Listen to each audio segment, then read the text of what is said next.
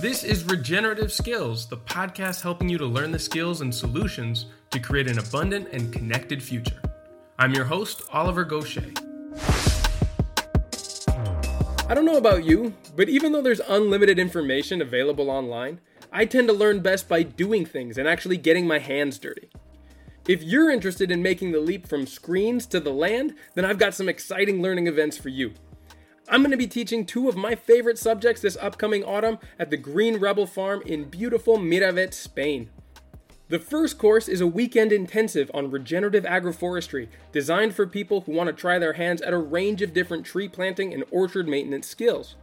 We'll cover the whole range from reading a landscape and propagating plants, to planning a planting project, getting trees in the ground, maintaining a growing system, and even pruning a grown forest. The best part is that all of these are based on activities to advance a real farm. The second event is a 5-day deep dive into the regenerative design process, again with a focus on agroforestry. This course is designed for people who are either considering buying land or who are at the early stages of developing a site and want to ensure that they get off on a profitable regenerative trajectory. We'll work through the scale of permanence, learning to gather essential information about the landscape, vegetation, and soil. From there, we'll work through hydrological capture and restoration, planning for productive planting and reforestation, business considerations, soil health regeneration, and much more. All of this, too, will be taught through hands-on activities, so you leave not only knowing how to develop an effective and profitable design, but also with experience with the work and skills required to get things done. This weekend agroforestry intensive will be from Friday the 16th through Sunday the 18th of September, and the design workshop goes from Tuesday the 11th to Sunday the 16th of October. So don't start your project with digital learning alone. Come and get your hands dirty with inspiring, like-minded people and level up your skills this autumn. You can learn more by clicking at the link at regenerativeSkills.com or on the link tree in the bio on our Instagram. Early bird discounts are now open, so don't hesitate, and I'll see you in the orchard soon. Hey there everybody, and welcome back to this ongoing series on tree planting and agroforestry. Now this week we're going to wrap up the two-part interview that I did with Philipp Gerhardt, the founder of the website Baumfeldwirtschaft.de. I think I pronounced that better last week. Anyway, that roughly translates to tree farming. He's also the managing director of Deutsche Agroforest GmbH. He's considered a leading expert for Keyline Design in Central Europe and is active in research projects and as a lecturer in seminars. As a pioneer in agroforestry, he has developed new approaches with his team to implement modern agroforestry and water management systems. Together, they develop holistic contexts for protection against drought and floods for companies and municipalities with elements from Keyline Design and regenerative agriculture, and of course, climate-friendly forest conservation. He's also advised numerous companies that are changing the landscape in the long term and are building new climate-friendly ways of doing business. Now, as a quick recap of what we discussed in the first part of this interview, we covered some of the history and the early innovators of the formal science of agroforestry. Philipp also described his personal journey into the study of forest management and also permaculture and ecological restoration through Keyline Design, as well as how all of these design concepts fit together. We also explored the potential for low-density agroforestry planting over a large enough area to have a massive effect in the way that we experience climate change on the ground.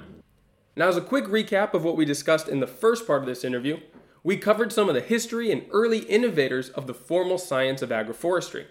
Philipp described his personal journey into the study of forest management and also permaculture, ecological restoration through Keyline Design, and how all of these design concepts fit together. We also explored the potential for low-density agroforestry planting over a large enough area to have a massive effect on the way that we experience climate change on the ground. Now, if you haven't yet listened to the first half, I highly recommend that you check it out. In this conclusion to our conversation, Philipp and I explore some of the unique roadblocks to implementing the scale of agroforestry that's needed to feel the difference in cooling and increased humidity. Philipp also breaks down some of the opportunities for funding at a national level in Germany and some ways that he's found to navigate the subsidy and regulation system there. That leads into the exploration of the career and business potential in forestry management and agroforestry, as well as advice for people getting started in these fields or aspiring to work in ecological regeneration. Now, this is a great portion of the conversation for those of you who are looking into getting into these lines of work, even if your funding and your regulatory structures are different from those in Germany. So with that said, I'll hand things over once again to Philipp Gerhardt. Well, look, so you were just talking about the necessity of getting a lower density of trees in more areas, specifically in farmland. And in my brief experience working with farmers in Germany, there's a lot of roadblocks to getting this done. We have one person in particular who would like to start doing this, but said something to the effect of, once you reach a certain density of trees on farmland, it gets reclassified as forestry land or something, and it stops being classified as agricultural land, and they could actually lose their ability to farm it. And the other one being that some of them rent or lease a majority of the farmland that they grow arable crops on, and those landowners do not allow them to plant trees as per some of the lease conditions. What are some of the other roadblocks that you've seen for implementing agroforestry in arable cropland? Let me talk about that in a minute. I just wanted to add something to the last question you asked me. What we can do in the area where I live to regenerate the hydrology. And I said that, we need to get like a medium density tree cover in like the whole countryside. But the second thing is, there's two more things. The one thing is very obvious. We need to have more broadleaf trees in the forests. I don't think we need to talk about that. That's common knowledge now. Okay, that's what people already really got. Well, go ahead and break it down anyway for people who don't understand the difference of the interaction of broadleaf trees and coniferous trees or evergreen trees in a forestry configuration. Yeah. So the thing is, broadleaf trees first they lose their foliage in wintertime. So the interception of rainwater in winter is less. So we get more of the winter rainfall into the soil. And second, the foliage of broadleaf trees decays much quicker because needles are made to have maximum resistance against a tough climate. And that means there's a lot of, substances in the needle and the form is adapted to not being easy to attack by microorganisms, by temperature, everything. So, and if a needle falls to the ground, it needs much longer to decay and is less suitable food for the soil life.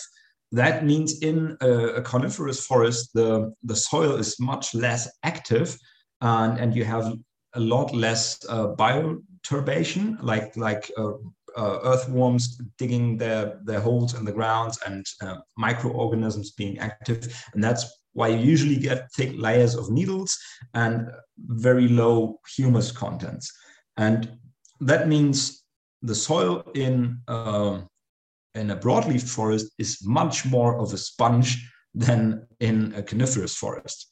And that's why we get more water in. So, that's the basic idea behind it. So, but the third thing is to get a better groundwater recharge in the region, we need to stop surface runoff. That's the most important thing. We don't have too little rain. We have enough rain in Brandenburg. We have been having 500 millimeters of rain for centuries, and it works. We had a forested landscape. It was a landscape very rich in water. Like 1,200 years ago, the Slavic tribes who settled here, they settled here because it was a country so rich in fish and wood. They came here to live here in peace. And because it was a rich country, and so we don't have too little rain. We just need to use it differently because We drained the landscape. We put ditches everywhere to do plowing and farming in places where there were swamplands, floodplains, and bogs. And it's just, yeah, that was too much. We need to get back from these areas and let them be bogs again or floodplains. But that's only like one thing. That's like the lowest places in the landscape. And if the water comes there, it's already too late. We need to stop water in the upper areas of a landscape. And that applies to a hilly landscape, but also to a flatter landscape, because we always have differences in the altitude and in the shape of the land. And that's where keyline design comes in. It's not applicable everywhere in flatter landscapes, but it is astonishing in how much places it actually works. If we have seen areas which have a slope of 2.5% in general, and if you apply keyline design, you get a significant and measurable plus in water going into the soil. It also depends on the soil texture, the soil type, and so on. But that's the third thing I wanted to talk about. If we want to restore groundwater and hydrology, it's not done by looking at the rivers, at the low points in the landscape and restoring them. We need to look at the highest places in the landscape and start there and say, there's no surface runoff anymore. We won't lose any water. We will put all the water that's coming from above into the soil, and that will go into the wells, into the rivers as well. We won't lose our rivers if we stop surface runoff. Yeah, that's important to say, because some people say, hey, if you put every water in the ground, won't the rivers dry out? No, they won't. They will be fed by the wells, and they will have less severe flood events. They will have clearer water. That's why the fish populations can come back, and the whole water bodies will get restored as well. But groundwater as well. And groundwater is drinking water. So if we want to live here sustainably in this landscape, we need to stop surface runoff and put the water back in the soil for plant production and drinking water production. So that's the three things I wanted to say to your last question. And now the question about the legal restrictions to implementing agroforestry. I think there are no legal restrictions that could actually be really in the way of implementing agroforestry. I've been doing agroforestry planning professionally for 7 years now, and which is a long time in the young agroforestry scene. It's not a long time in terms of how trees grow. It's a very long time. So I've been doing agroforestry plantings on arable land all the time without having a distinct grant scheme for agroforestry in Germany, because we can improvise. We have a lot of perennial crop cultures that are legal in agriculture, or that can get a grant.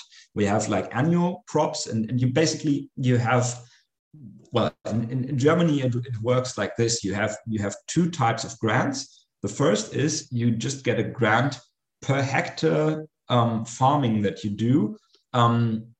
And that is according to what you grow. So every year you say of wheat, and then there's a list of codes, and it says, okay, wheat, you get, I don't know, 300 euros per hectare wheat. And because we want more corn in the region, for example, you get 350 euros for 1 hectare of corn. So these codes, they change every 4 years, and according to what policy now want to establish, and which is kind of absurd of the time. You get money for the most ridiculous things, and others, hey, we need more of this, they get too little funding. Anyway, so we have perennial crops in this code list as well. So because people want to run, like, for example, an apple plantation or a walnut plantation or aronia berries or whatever. And there's only a, like a very limited list of codes because the administration doesn't want to put up a scheme for perennial culture that you can do. So there's a code for all other perennial cultures. And that's something that you use most of the time. If you do fancy agroforestry stuff with combined plantings, you can always put it in this code of all other perennial cultures. And then you get a normal funding for it. And the second is that that farmers often get money for extra ecological services. So, for example, and that's like dependent on the federal state of Germany you're in.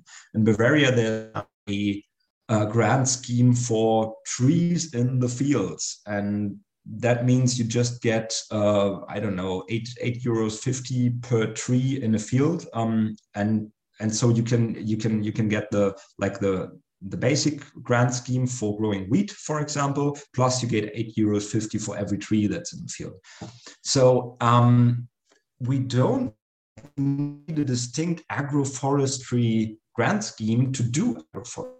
The important thing is that ecologically, we want to have agroforestry. From the legal point of view, it's okay to have a mixture of annual and perennial cultures. Then it's still agroforestry, but farmers usually don't get it. They say, what? We don't have a grant scheme for agroforestry. How can we do agroforestry? And I'm like, look, you're doing agroforestry. You have wheat here and apples here. That's agroforestry. And it's just two grant codes. So it works. Plus, next year we will get an agroforestry grant scheme, which will be ridiculous because it's just €60 per hectare. Where all annual cultures will be like 300, 400, 500 euros per hectare. So nobody will do it. That's really ridiculous, but I think that's the important thing that agroforestry advisors and planners like me have to communicate with the farmers, say, look, we are getting an agroforestry grant scheme, but don't use it. To do it like we always did it. That's more profitable and we can do nice things with it as well. There's just some drawbacks which relate to this mindset we have in policy.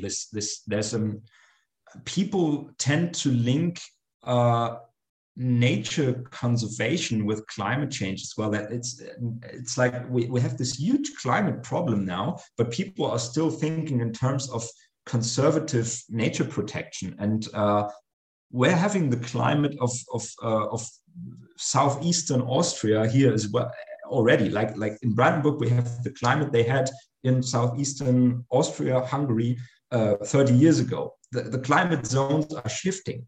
And in Brandenburg, for example, the thing that grows best, the tree that grows best is the false acacia, Robinia, what's it called in English? Black locust. Black locust, yeah. Yep.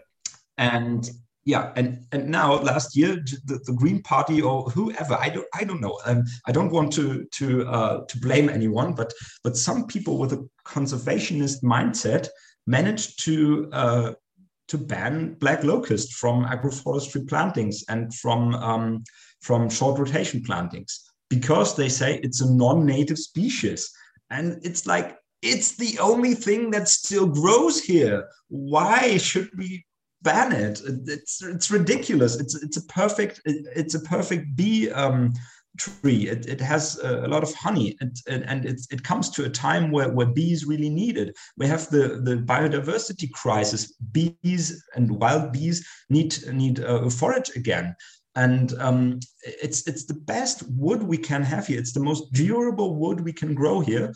It grows fast. It's a nitrogen fixer. So why on earth do we ban it? It's ridiculous. Yeah, it's got some of the highest BTUs for fuel wood as well. It never rots. Yeah. I've taken a real interest in this because the Forestry Commission in the national park where we're moving to has gone to great lengths to remove black locust from the riparian zones, the riverways, going to the effort of actually putting poison into the trunks, because obviously if you just cut them down, they'll re-sprout.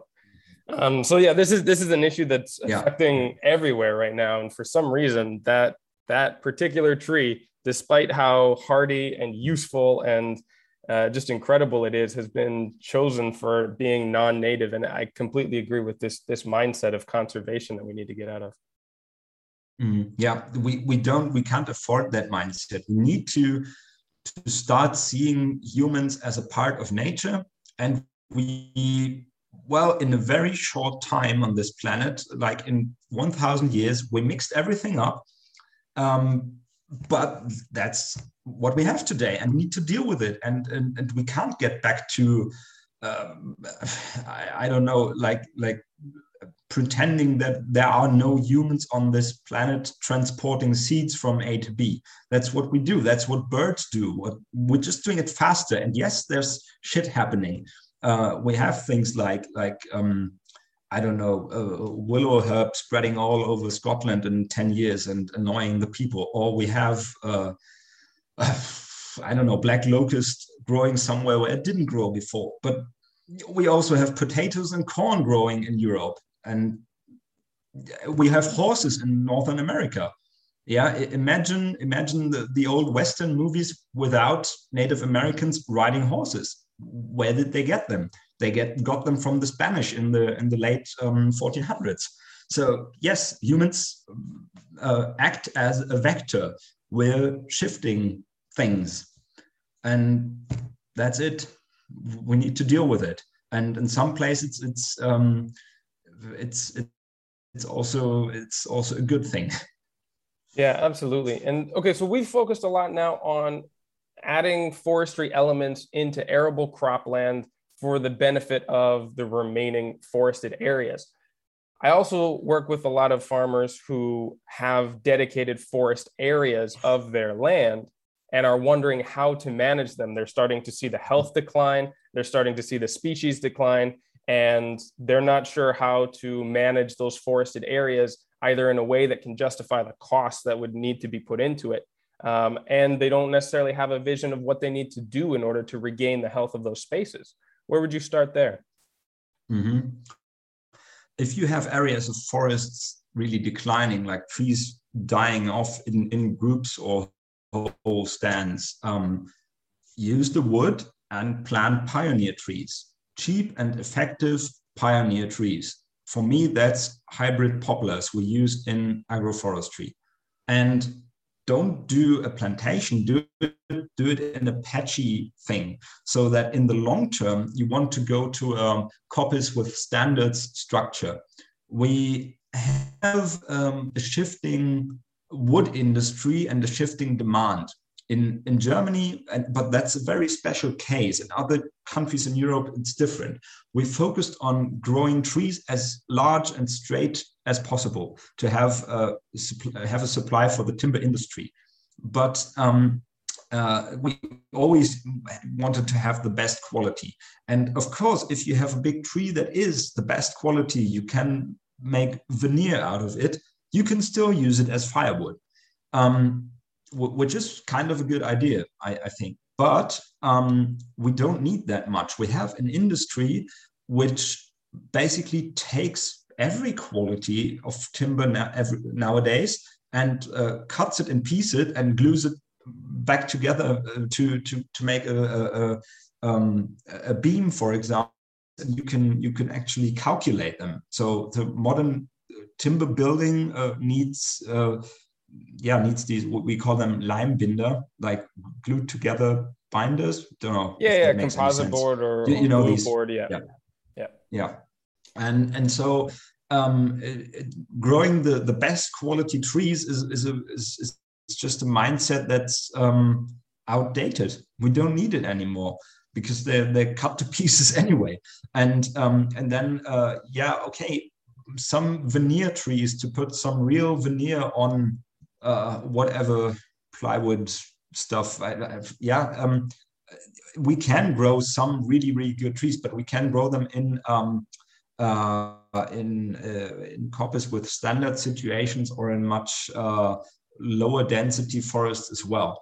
And we see other countries doing that. For example, in German forestry, the best example is growing oaks.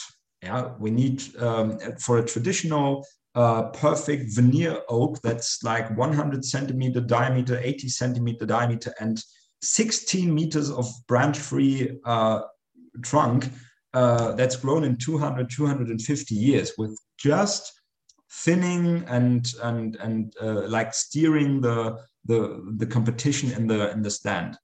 And that's like really the high culture of forestry. That's very, very great work. If you see that generations of foresters over 250 years need to cooperate and need to be aware of what their predecessors intended to do with these stands and continue that. That's really, it's an art. It's great, but it's outdated. we see people in other countries achieving the same quality with less effort, because they say, yeah, why don't you just cut off the branches? And we're like, no, we won't cut off the branches, because we can do it with just regulating the competition and make the tree lose its branches itself. So yeah. Anyway, so it's an outdated mindset in forestry, for example, and we can afford lower density forests. We can afford more pioneer trees, because nowadays a lot of stuff is made out of poplar, and we don't need that much durable wood anymore, because our buildings are having plaster outside. We're having clay or shingles on the roof. What's it called? Dachziegel. Terracotta. Yeah. We're not using split hardwood shingles anymore. So we need less of the durable woods. We need less veneer. We need less sawn beams for doing maybe timber framing. What we actually are using is poplar plywood, coniferous wood for basic construction work, and wood for paper. But the paper industry can shift as well. They adapted to forestry, delivering a lot of coniferous trees, but you can make paper out of broadleaf trees as well. So, and then the question is also, what timber do we need regionally? Farmers may need black locust, for example, for fence posts, or you can use it as a fuel wood. You can also use black locust or oak for construction. If you're in a rural situation and you are doing traditional timber framing, because you're building your new barn or something, and you're doing it yourself, then you can use small dimension trees and just cut off the bark, and you have a beam, and you can use it. We can somehow get back to the coppice with standards structure, which has been the best forest management method for small scale sufficiency for regional production, because we produce a lot of fuel wood or industry wood, and some high quality wood for sawing and for building, and maybe we can still have some high forests for veneer A-class quality. So that we can adapt to shifting demand, and therefore create a shift in the forest structure, and we can get back to more coppice forests, because that means we have an active root system, which is better for keeping the water and for actually using it. So that determines the species you can use. If you have a decaying forest, then go in with the pioneer trees, plant trees that are able to regrow from coppice, oaks, black locust, ash, alder, and so on. Lime tree, maybe if you just need fuel wood, or if you want to do charcoal, then it's a perfect tree. So yeah, we need to advise small-scale forest owners and farmers more to do a forest management that's suited to their demand and what they need. And if you do that, there are a lot of methods you can use that are also applicable in a shifting climate. Yeah. For sure, for sure. There's so many regionally specific considerations that need to be taken into account there, as well as the context and everything. But what I take away from this is that there's pretty much endless opportunities to integrate forestry into farming and to revive dying forested areas and woodlands. And yet still people are looking at this from a shorter term perspective, because unlike annual crops, it does take a while for these to get established, and certainly for them to yield if that's what you're looking for, or to be able to be harvested if you're looking for timber or for firewood. When you're investing and installing agroforestry systems, especially with or without financial aid, and a lot of people are doing without, is it really feasible from a financial perspective? Can the returns come in fast enough for people to see this within one lifetime, perhaps? Mm-hmm. Yeah, definitely. If you use pioneer trees, if you plant a poplar, for example, a hybrid poplar from cuttings, then you can harvest it in a sellable dimension in 20 years. And that's if you do this, what I said initially, if you have a cleared area of forest, then you can plan where your skidding tracks will be. And you can plant a combination of trees which will become effective or harvestable in the long term, and pioneer trees on the skidding tracks. And by the way, there's one thing: if you lose your forest because of drought and you have problems restoring your forest because it's very dry and hot, you can apply keyline design in the forest as well. I have seen it, and it works. And it's something that I heard old foresters say that that they actually did this back in 50 years, plowing in forests horizontally along the contour to harvest water. That's not exactly keyline design, but you can do stuff to collect water. And I have an old forestry educational book from German Democratic Republic from 1954, which shows a picture of a keyline design applied in the forest on a clear cut, where they did ditches that come out of a creek valley onto the valley sides and to the ridges, to make use of the water to get it from the river, from the creek, into the forest area, onto the ridges. Brilliant. Yeah. Yeah, I could show it to you. The problem is we're recording an audio. No, it's interview. Okay. Send it to me and I'll post it on the show notes. I'm sure people would love to see that. It's just over there in the shelf. I will go and get it. Nice. Look at this. You can. Oh, fantastic. That's a really cool illustration. Yeah. Yeah. Take a picture of that. I'll post that up online. I'll do it. I'll send it to you. Nice. That's great. Yeah. And it's, I mean, look at this. It's so 1950s. Amazing. Yeah, right? I love it. You've got some great resources. I'd love to read some of those old volumes if they weren't in German.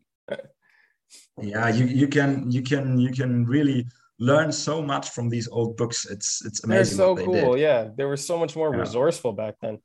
Yeah. On another end of that, not just the investment of being able to harvest these, but what sort of business opportunities exist in forestry management these days, especially in a more regenerative sense, not necessarily just the traditional logging industries or things that people might normally associate? Because you're really involved with this. You're cutting out your own career path in this sector. Where do you see some of the business opportunities of people getting in and doing this work that's so necessary? wealth, business opportunities? Well, I think it's farming, of course. If you have land that you can farm, you can do something with it. Especially, I think, on smaller farms, because that's the where you can use the modern resources like the internet and selling to people, creating a regional circle of consumers that will consume your stuff. It's basically marketing using this urban mindset. Yeah, I've seen people growing walnuts in Brandenburg, and they basically sold out by mid-year because people pre-order their regional walnuts, and it's mostly sent to Berlin because people in Berlin want to have regional walnuts. But on the other hand, there are farmers which say, "Oh, growing walnuts, that's what a shitty idea, because you see people are growing them in Turkey and blah blah blah." That's just they can't imagine what you can do by marketing it, by saying, "Hey, buy this stuff because it's good." And yeah, so we need to shift agriculture and also forestry by showing what we do, because people like it. There are people. It's not it's not the biggest part of the population, but there are people who value regional production and ecological production practices, and so we can show what we do. We can say, hey, if you buy our produce, you are supporting a land use like this and that, and we're doing something for the climate. That's what all of the people in the scene are doing. Yeah, all the small farms, they're on Instagram and they're saying, "Hey, we're doing this and that, and we're so cool, blah blah blah," and people go there and buy it. So there are business opportunities if you want to become kind of a digital farmer as well, and be in the digital world and show what you're doing on Instagram, on Facebook, on Twitter, the internet, blah blah. I don't know. But if you don't show people what you're doing, then they can't see why they should buy your stuff. So we need, as a farmer nowadays, you can survive with a small scale farm, but you need to educate your customers, and we also need to prepare. If we, for example, manage to get more chestnuts and walnuts and stuff and regional vegetables into the market again, we need to be prepared that the big players will try to imitate that. We also have, for example, the supermarket company REWE in Germany. They always have a regional stuff shelf in their markets, but it's like the region northern Germany. So I mean, that's pretty vast. If you can be in eastern Brandenburg and get a regional cucumber from the border to the Netherlands, so what's regional? And you need to really educate the consumers to look behind these fancy words. And it's the same, for example, with honey. Then people actually understood that it's not really good to have honey from Africa or Mexico, but the big companies then got the idea, okay, so let's say we're having regional honey from Europe. and then right. It's the framing. We need to install a framing of real regionality and not like pseudo regionality and real climate farming, and not pseudo climate farming. That's what you need to do. And then you can have a job and business opportunity in farming. The same maybe with forestry.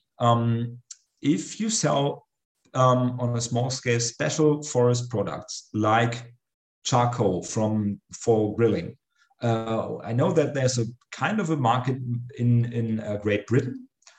The Forestry Commission has managed to get a lot of people to buy small forests again, because they created this image of, hey, it's cool to have your own forest to produce all these non-timber forest products. Mm-hmm. And in Germany, we haven't done that. We're still focusing on getting all these small-scale forest owners into producing big trees from the timber industry. That means in a small-scale forest, every second generation can sell 2 or 3 trees to the industry. That's not fun. But if you advise them to say, hey, do coppice with standards, make your own charcoal, put a trailer or a tiny house in your forest and make a fireplace and spend your leisure time there.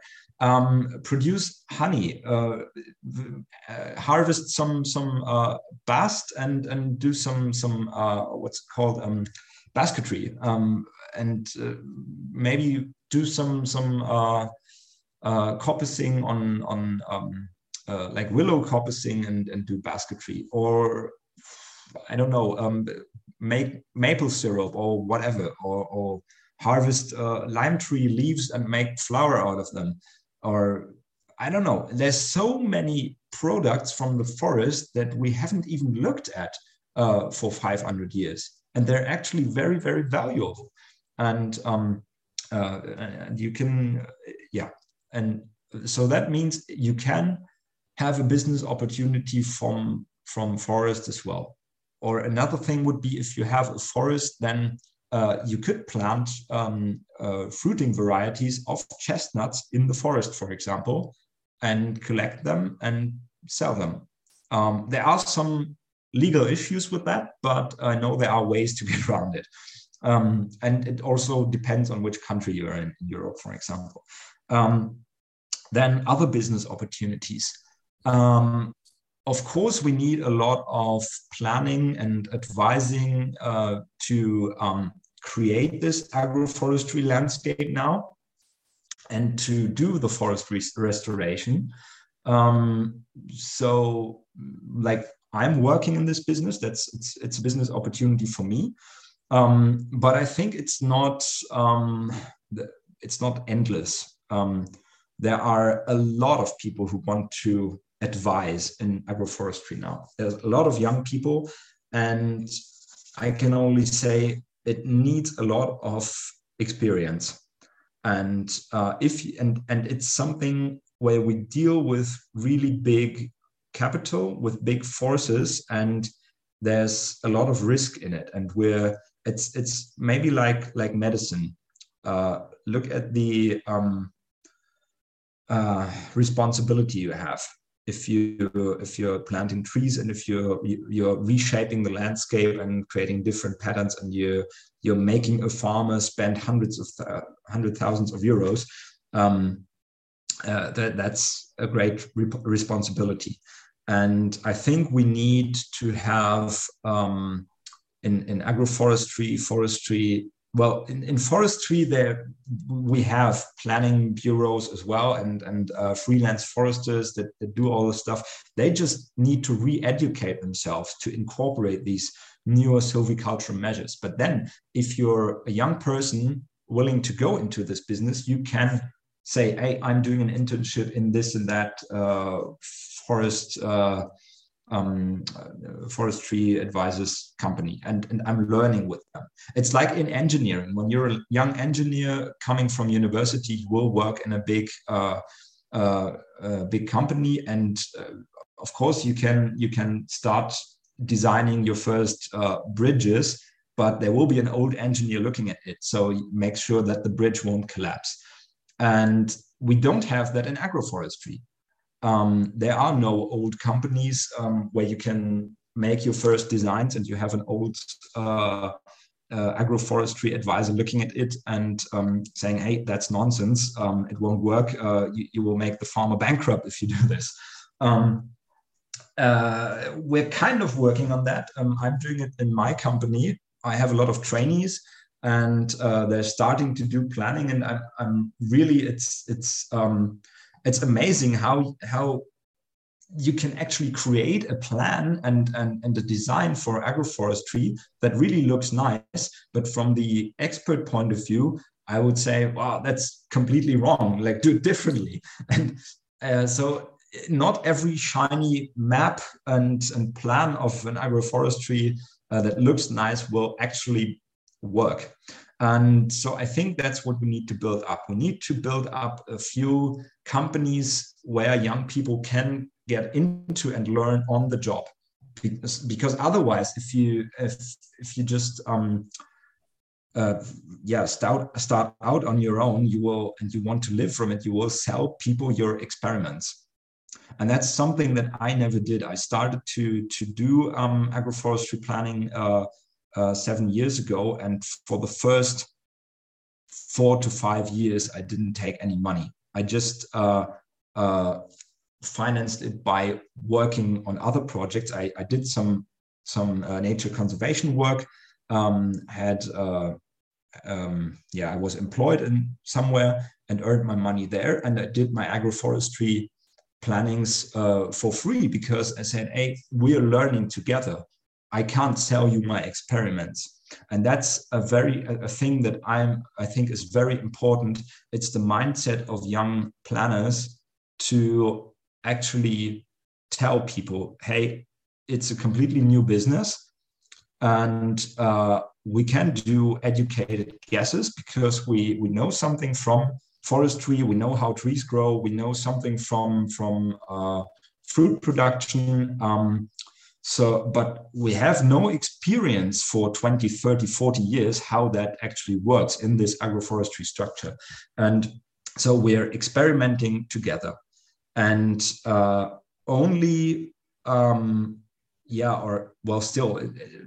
be aware what you're selling to the people. And of course, you need to earn money, but you need to be very responsible. And then it's a business opportunity to do planning and advising as well. That's really good advice, especially because of how much of a lag time is involved with putting in long-term perennial systems.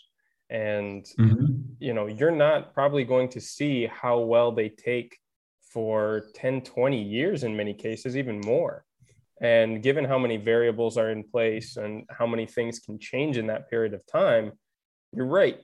Gaining solid experience before, having the confidence to go out there and charge good money for that type of design is crucial. And hopefully there are more and more people out there with that experience that you can work with or find some sort of mentorship or coaching agreement with. And that's something that we're trying to make those matches and put people together on with climate farmers. But it's hard to find at the moment. And it's going to take a while for an experienced workforce to be able to make this kind of stuff available, especially at competitive prices for people. And so it's worth spending some extra money on someone who does have the experience. But you need to make your experience. I mean, it's a bit of a dilemma. I mean, how do you become an experienced planner or advisor? You need to mess around with this stuff and make your experiences. And for example, especially in Keyline Design, it's really dangerous to mess around with huge quantities of water. And I've been messing around with huge quantities of water for a while. But I made it clear to the people with whom I work that we're messing around with this together. I did my first Keyline designs saying, hey, this is completely new. It's an experiment. And we had dams broken. We had the Grand Canyon on a field. But we knew that could happen. And that's some of the most valuable experiences that we made. But had I planned the system to somebody, it would have been a disaster, I think. In the end, it wasn't really my fault because somebody did something that I said, please don't do it. It will lead to a breaking down. But it was a great experience. And we repaired the damage, but it's important to have these experiences. And so I think that's really good to have a bunch of these like Keyline Design, agroforestry, advisory, planning companies who have like a workforce where you can get into, where you can learn on the job. exactly. Yeah. Yeah, hopefully that becomes increasingly available, especially with the demand for these types of services and just how essential they are in a changing ecology. Now, I want to wrap up this conversation with kind of a fun question. So if you were in charge of, let's say, a national forestry management department for a whole country, let's say Germany, or even at a grander scale, like for Europe, what policies or initiatives would you enact in order to turn the degrading trajectory of forest lands around and start to regenerate things?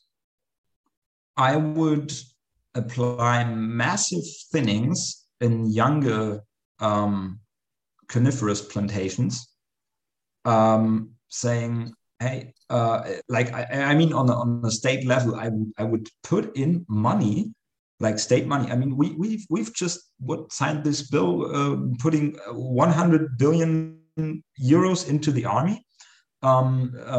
So there is money, and we're doing all sorts of stuff. And I think it would be and forestry is relatively cheap compared to buying new military equipment, for example. So I would, I don't know, pour in 1 billion euros or something to say, hey, let's just go in the forests and do massive thinning and replanting in, for example, pine plantations, which are said to be not harvestable yet.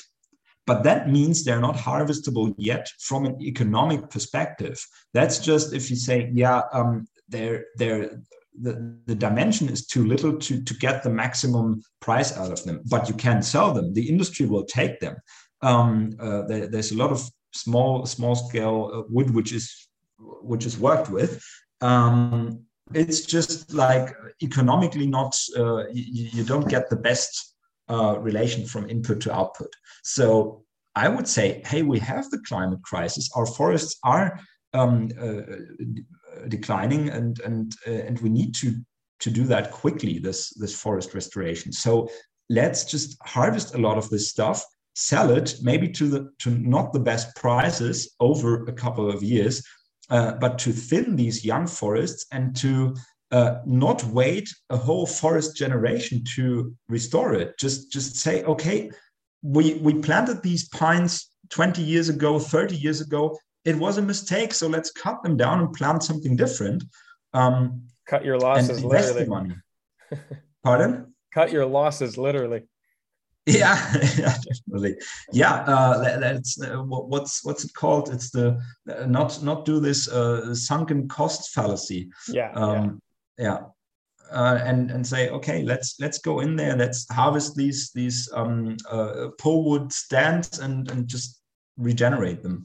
And go in with pioneer trees, with oaks, with chestnuts, black locust. I don't know. Yeah, what's it called? Hazelnut tree. Like Turkish hazelnut, like the tree variant or something. I don't know. There's loads of so-called climate tree species that are from North America, from Asia, from Southern Europe that would work here, and just create these climate tree forests and massively restore the forests. And that's the thing. That's what I would do. And also do the industry will adapt. The industry will adapt. It will have to adapt, and I think it's always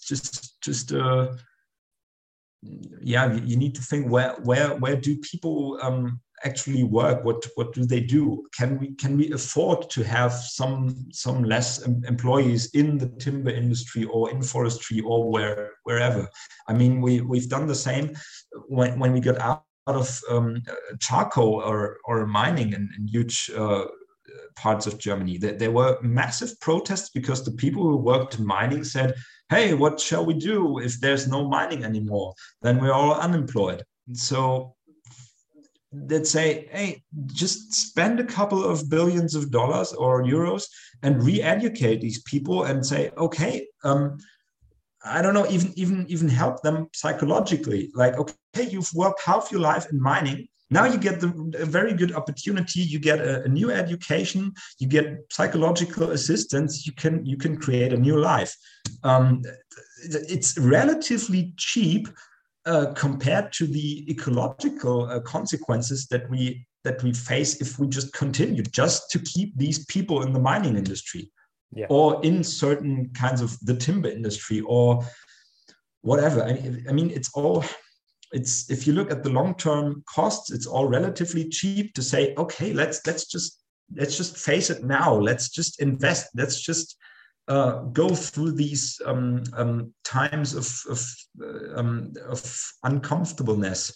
Yeah, better do it now than just wait. Then when it falls apart, yeah. And that's if getting back to your question, if you ask me what to do, if I was in the forestry administration or on a bigger level, I would put on a massive grant scheme for agroforestry as well, because that's what I said. We need to restore the forest to broadleaf forest, to more open structures, and we need an agroforestry landscape on large scale. And that's what I would try to implement. Brilliant. Well, look, Philipp, we could continue with this conversation much, much longer, but let's put a little bookmark in it there now.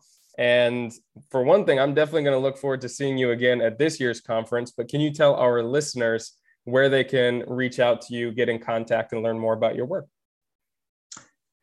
Yeah, people can go on my website. It's baumfeldwirtschaft.de, baumfeldwirtschaft.de. And there's also an Instagram account, Instagram/baumfeldwirtschaft. There's a Facebook account. There's a YouTube channel. And it's all pretty outdated because I'm so busy implementing agroforestry. But I think my Instagram account is up to date the most. I usually post stuff from my work, like when I'm out in the field on a building site doing keyline design, out on the digger and digging ditches and swales and planting trees and stuff. And my website is being refurbished a bit at the moment, so there will be a list of the projects that I've done so far with pictures and videos and so on, but it's not on there yet. So I think having a look at Instagram is a good idea if you want to see what I'm doing at the moment, and if you want to get in touch with me, go on my website baumfeldwirtschaft.de.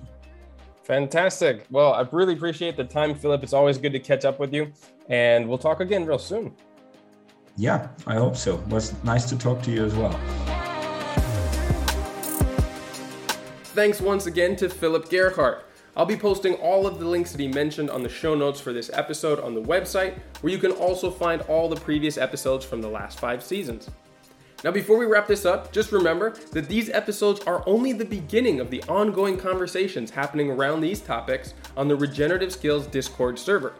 Now, it's always free to join, and it's also the easiest way to get in touch with me directly.